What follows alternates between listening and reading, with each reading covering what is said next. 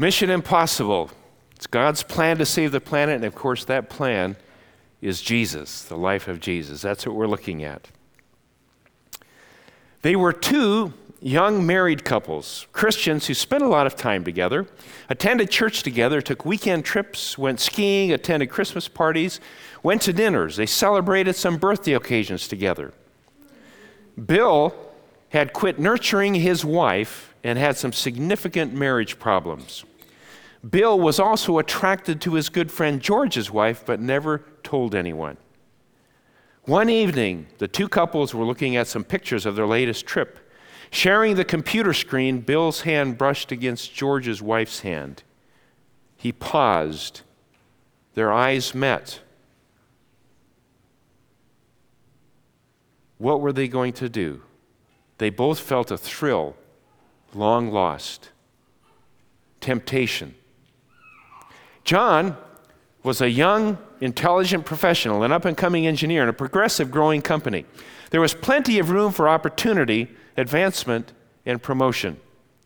One day, his boss asked him to do something that required telling a lie. He did it quickly without giving it a second thought. While pondering his actions later, he considered his options. His boss would likely ask him to do the same thing again.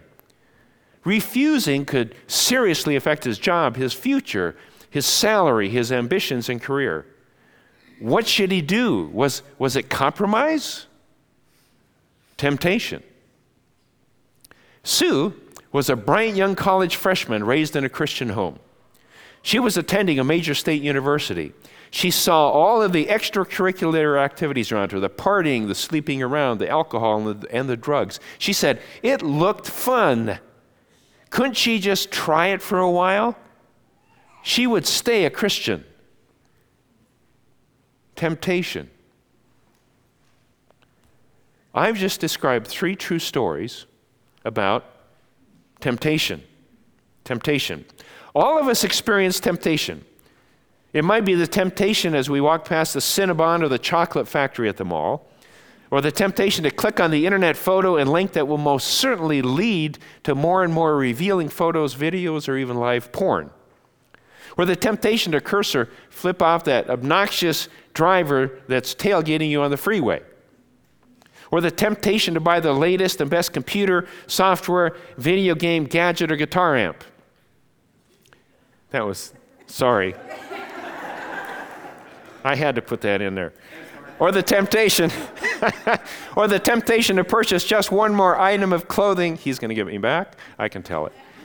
That item of clothing that we don't need at Macy's, at the Macy's sale. Well, you know, temptation is something we all experience. And today we're going to talk about temptation. We're going to look at an event in the life of Jesus where he experienced temptation. What were the temptations? Why was he tempted? What did Jesus do fighting temptation, and what can we learn in dealing with this everyday occurrence all of us experience called temptation. I'd like you to turn with me in Luke, in the book of Luke, the fourth chapter. Luke, the fourth chapter, you can look at it on your iPhone or iPad or electronic device. You can open a book. There, there are Bibles in the rack in front of you. I don't have the page number, sorry. But Luke, the fourth chapter, starting with verse 1. Jesus, full of the Holy Spirit, returned from the Jordan and was led by the Spirit in the desert, where for 40 days he was tempted by the devil. He ate nothing during those days, and at the end of them he was hungry. The devil said to him, If you are the Son of God, tell this stone to become bread. Jesus answered, It is written, Man does not live on bread alone. The devil led him up to a high place and showed him in an instant all the kings, uh, kingdoms of the world. And he said to them, I will give you all their authority and splendor, for it has been given to me. And I can give it to anyone I want to. So it, if you worship me, it will all be yours. Jesus answered, It is written, Worship the Lord your God and serve him only. The devil led him to Jerusalem and had him stand on the highest point of the temple. If you are the Son of God, he said, throw yourself down from here, for it is written, He will command His angels concerning you to guard you carefully. They will lift you up in their hands so that you will not strike your foot against a stone. Jesus answered, it says, Do not put the Lord your God to the test. When the devil had finished all his this tempting, he left him until an opportune time. If we're going to look at temptation, we want to define temptation first. What is temptation? Temptation defined is to put to the test or to test. The very first time we read about temptation is very, very near the beginning of, of human history, all the way back to the Garden of Eden in the book of Genesis. Uh, testing. Satan, our adversary, tempted Eve, and through Eve tempted Adam, and both Adam and Eve succumbed to temptation and sinned against God. So we got round one, and Satan won that battle. Now the contest is between Satan and the Son of God. Now, let me just say something because I know that there, are, there may be those of you here and other people around you that don't believe in, they don't believe, oh, we got to dismiss the kids? Okay, sorry. kids are dismissed to missions. Thank you.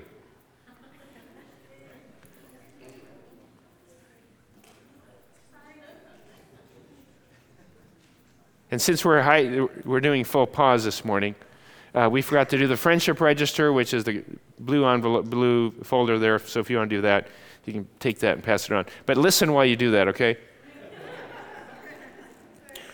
now I'm trying to figure out where I go. Okay. They, when they do this in the back, I think something's going on. Okay. Okay.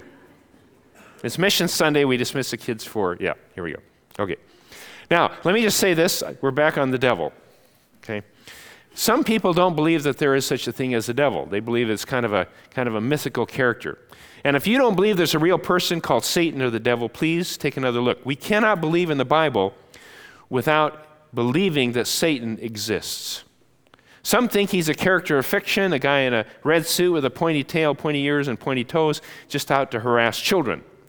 Satan, though he would like us to believe it, is not a mythical character, but a real spiritual being who acted in history and is very much alive and well and acting in present day Eau Claire. Satan is described in the Bible as a roaring lion seeking someone to devour. He's called the serpent of old. He's called the dragon. He's called the accuser of the brethren. He's real and he tempts us. However, we cannot blame the devil for all the bad things we do. You know, the old saying, the devil made me do it. Can't do that. James 1 14 and 15 says, But each one, each person, is tempted when by his own evil desire he is dragged away and enticed. Then, after desire has conceived, it is, gives birth to sin, and sin, when it is full grown, gives birth to death. So, evil desire, which is resident in all of us, unfortunately, births sin, sin brings forth death, which is spiritual separation from God. So, every one of us has inside of us the seeds of our own destruction. Augustine said, Satan can do no more than suggest. Only the real, only the tempted person can perform the wrong act. Now, some people say, Can God tempt us? Can God tempt us? James 1:13 says, "When tempted, no one should say God is tempting me, for God cannot be tempted by evil, nor does he tempt anyone." God does, does not tempt us to do evil, but he will test us to see how we respond. And he will lead us into situations and places where we are tempted or tested it allows us to be tempted. So Jesus was fully God and fully human. Because of his humanity, he was not immune from suffering temptation, and neither are we. Neither are we. So temptations by Satan are suggestions and tests put into our life or mind in order to get us to sin against God, perform evil acts, thoughts, words, or deeds. Okay, that's just a general idea of what temptation is by definition. The question is when are we tempted? When are we tempted? First of all, we're tempted when we're close to God. When we're close to God. Jesus was full of the Holy Spirit. He'd been fasting and praying over an extended period of time, 40 days. And during this time, close to God, seeking God, he was tempted. And most of us would say, I thought if I was, if I was close to God and really uh, living close to God, that I would not be tempted. It's not true. Even when we're close to God, we have the capacity to be tempted. It only takes a fleeting moment of time to take our eyes off of Jesus and place them on something else. So we shouldn't have a false sense of security or invincibleness just because we're close to God. Should we stay close to God? Absolutely. but that doesn't guarantee that we won't be tempted. There was a, a, survey in Enrichment magazine asked, When are you most likely to be tempted? And 37%, almost 40%, said, I'm most likely to be tempted after a significant spiritual victory. Sometimes the most severe temptations come after great spiritual victories or success. When are we tempted? Secondly, when we're in God's will. Jesus was led by the Spirit in the desert. So he can be filled with the Spirit, anointed, walking in the center of God's will, and be subject to temptation? Absolutely. In fact, you will likely come under more significant attacks when you are close to God and in God's will than any time in your life. See, if we're in God's will, we're probably making a difference in the realm of darkness, and so you're threatening to Satan, so he's going to attack you. If you're not under any temptation, no attacks, then I would look at your life and say, Am I making a difference somewhere? Because Satan's not bothering with me. With me. When we're close to God, we are going to be attacked. There's, see, there's a spiritual war going on out there, and you are the prize. You are the prize. So, when are we tempted? When close to God, when in God's will. And thirdly, when we least expect it. Unexpectedly. It's a surprise, it's an ambush. I, I know if we could only know and prepare and get ready for the next temptation, it would be great. But most of the time, temptation comes totally out of the blue, unexpected. We don't expect it to come. When are we tempted? Fourthly, when tired or fatigued. Jesus had eaten nothing for 40 days. He was weak physically, he was tired. And you and I are most vulnerable when we're fatigued or we're tired, emotionally spent, or physically exhausted, or just, just basically run down.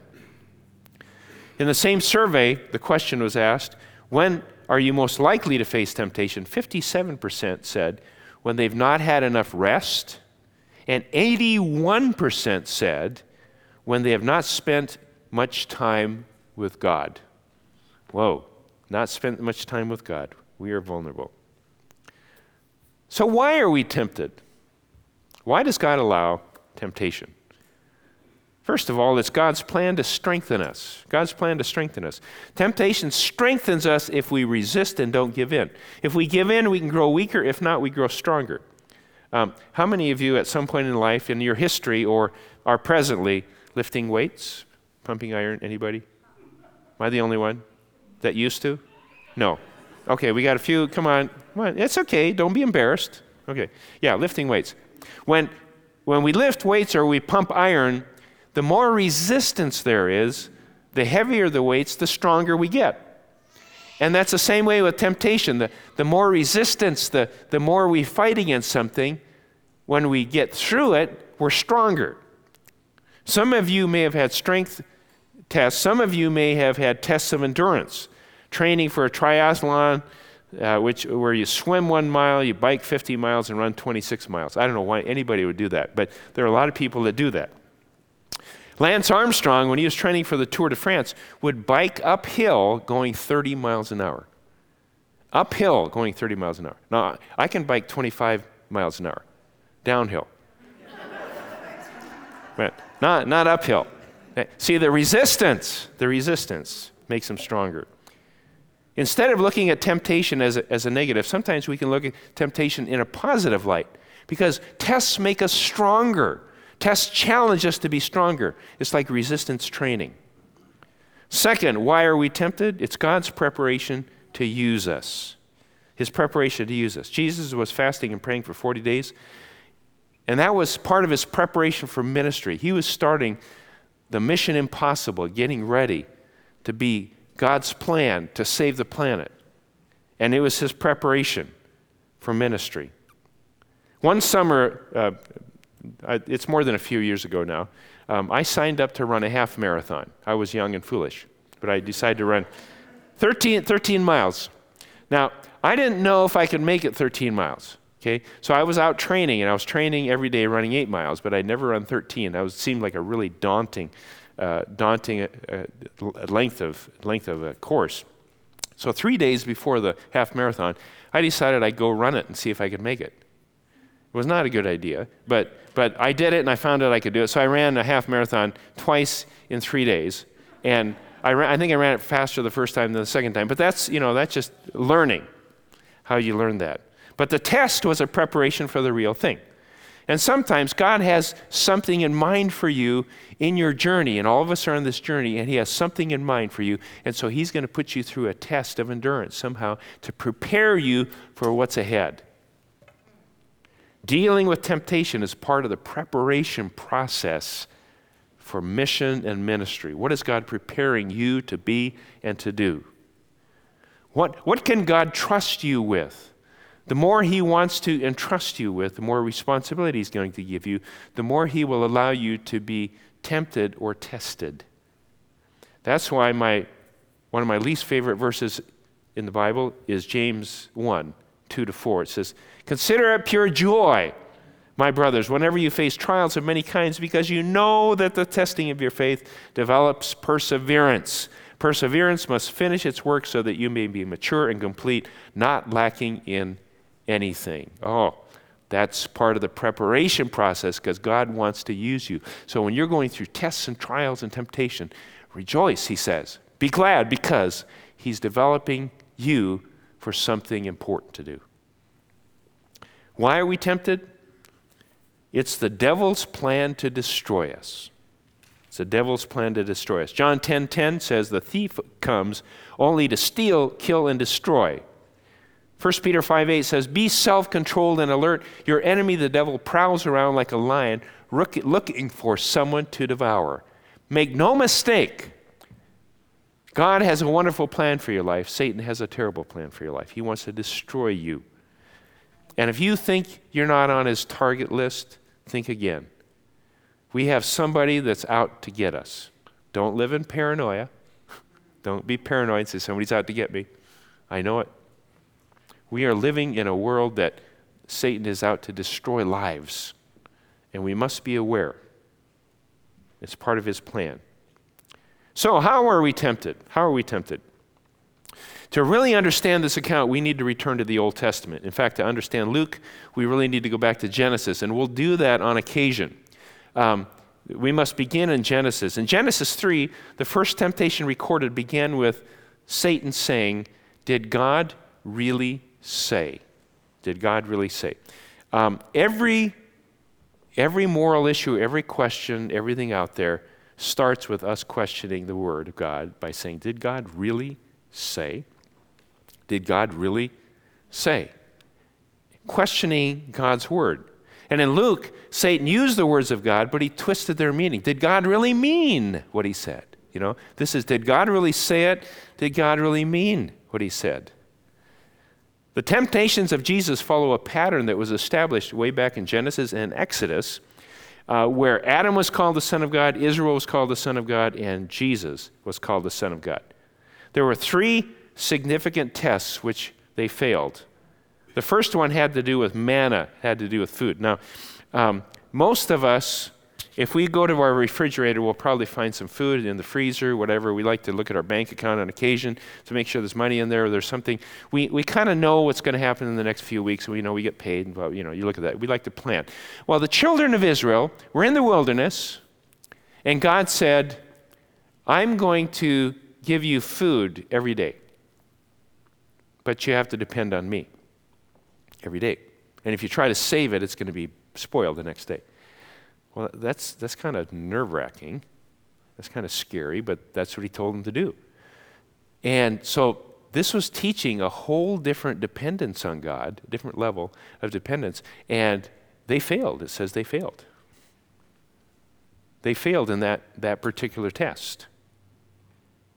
Then there was the water test. They were there and they said, um, Is God among us or not? I mean, we're thirsty, we're, we don't have anything to drink. We're in the middle of the desert. And they said, Where is God?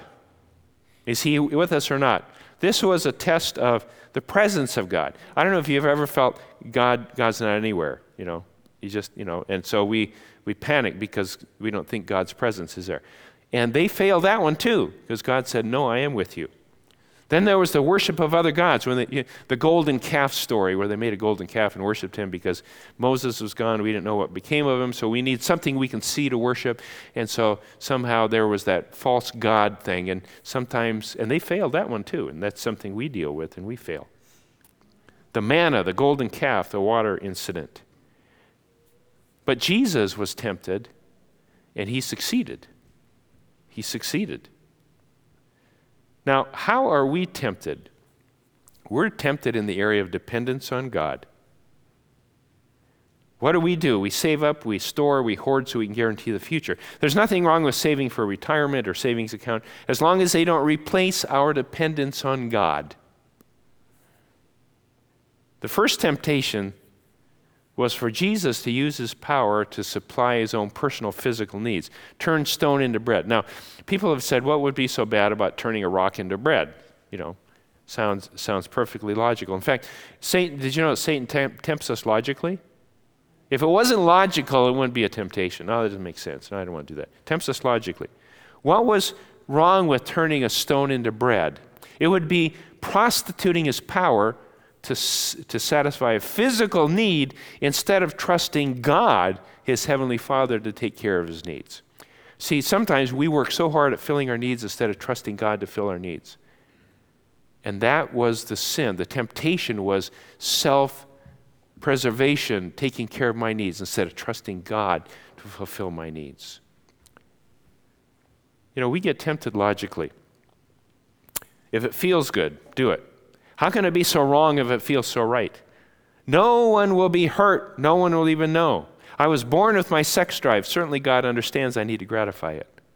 We rationalize food is good to be eaten, so what if I eat too much? Or uh, there's an obsession with exercise or dieting and the focus entirely on the physical. Satan will test this logically. People have asked this question Why would God want me to stay in an uncomfortable marriage? Doesn't He want me to be happy? Doesn't he want me to be happy? We're going to get married anyway, a couple says. What's wrong with premarital sex? Besides, everyone lives together before marriage. We want to try it out first. Very prevalent today. In fact, you can go in places where people that don't know Jesus at all, they're astounded that a couple would wait to move in together until after marriage because the norm, the accepted behavior standard, is living together first.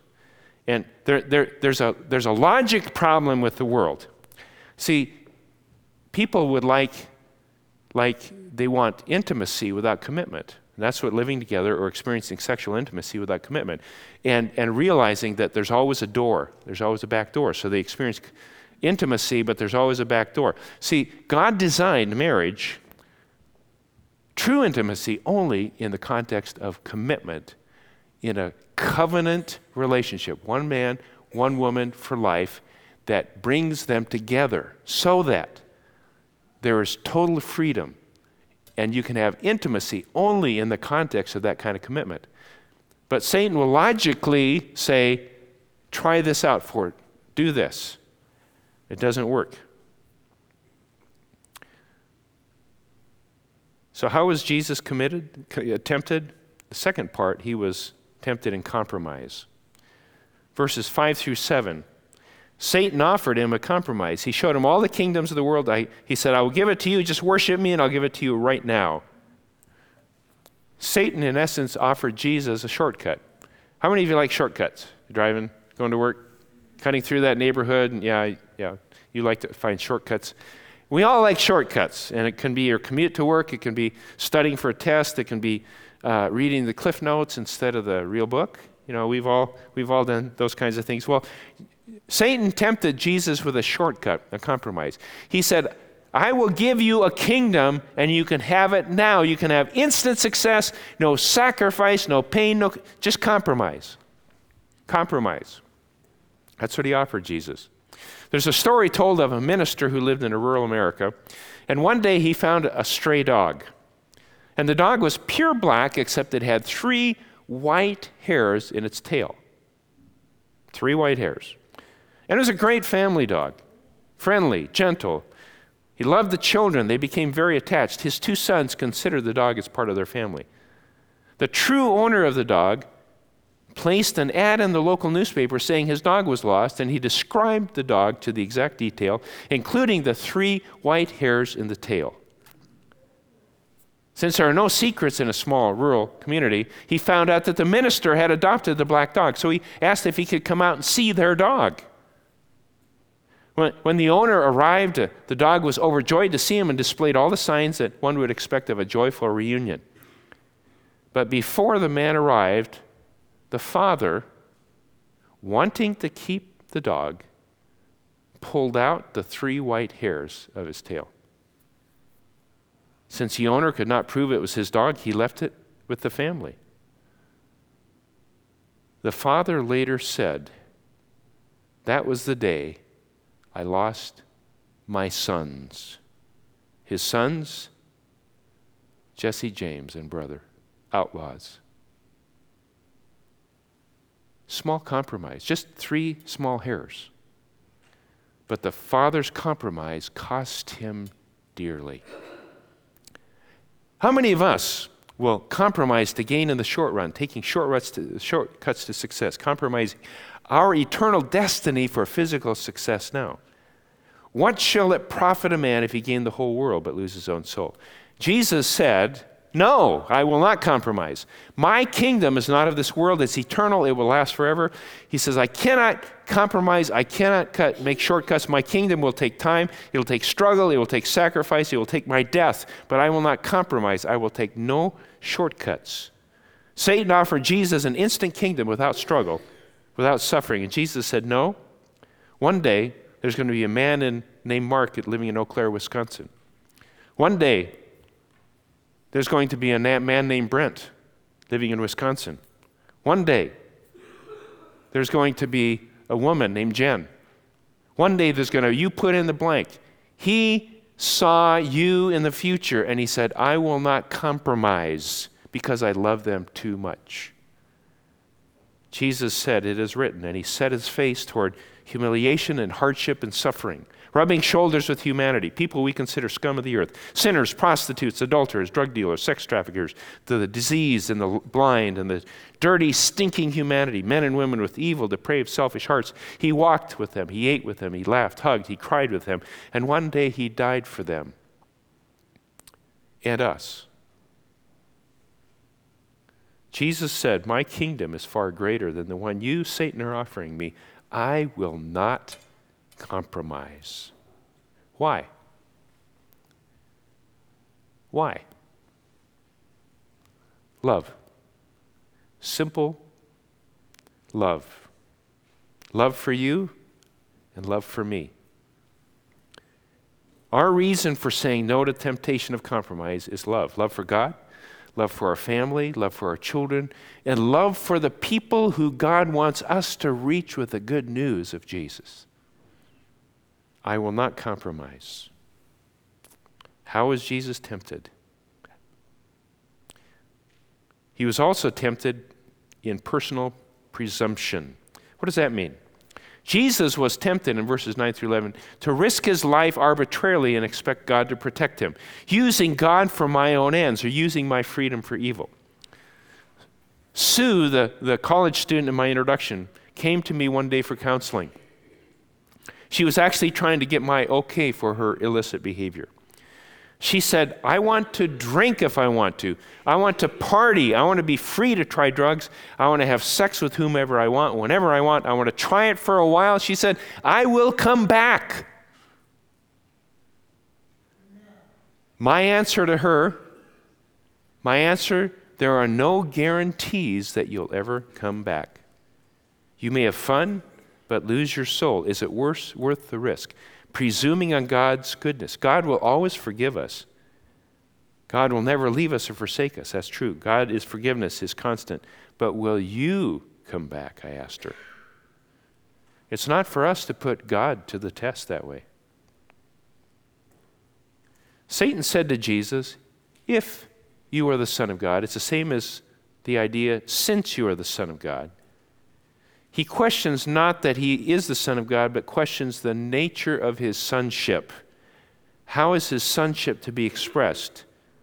Not living by bread alone. These are not nice moralistic lessons. Jesus is not our example, Jesus is our representative. Jesus is the Son of God that succeeded where others failed. Adam failed, Israel failed, Jesus will succeed, and it's found in pointing back to Israel's failure. Where everyone else failed, Jesus succeeded. Jesus was faithful, and we rest in his finished work, and we are credited with his obedience and his righteousness. We rest on his finished work because he succeeded. So, how do we fight temptation? How do we fight temptation? James 4 7 says, Submit yourselves then to God. Resist the devil, he will flee from you. So, how do we fight te- temptation? First, submit to God. Just say yes. Okay, say yes to God. How do we fight temptation? Resist the devil. Just say no. Now, it doesn't say you have to get up and defeat the devil, it says resist him. Resist him, and he will flee. Just say no. Third, quote the Word of God as Jesus did. You need to have Bible verses memorized where you can quote and you can throw Satan's way. You get tempted by something, you throw those verses. And number four, run. Run. Okay? Sometimes we need to run or flee. Joseph did that. Paul told Timothy to do that. But ultimately, we need to resist our temptation to act independently of God the Father and try to cash in on our special relationship with God for our own purposes. Some final thoughts. Hebrews 4 says, For we do not have a high priest who is unable to sympathize with our weaknesses, but we have one who was tempted in every way, just as we are, yet without sin. Let us then approach the throne of grace with confidence, so that we may receive mercy and find grace to help us in our time of need. I don't know if you've ever asked this question How can Jesus identify with us since he never sinned? You ever asked that? How can Jesus identify with us because he never sinned? Well, sympathy with a sinner tempted does not depend on experiencing sin. Jesus never did. Identifying with us depends on Jesus experiencing the strength of the temptation to sin. Let me illustrate. Since you and I succumb to temptation at different levels, it's we don't know how strong temptation can really be. Let's say we um, have a temptometer, okay, and we're going to measure temptation in megatemps from zero to 100, okay? And so we have this temptometer, and you have temptation, and, and so you get tempted, and you give in at 27 megatemps, okay? You know how strong mega, 27 megatemps of temptation is, okay? Uh, the next person gets up to 52 megatemps. So they did better than you, but they still gave in to temptation. Now they know what 52 megatemps of temptation is like. Okay?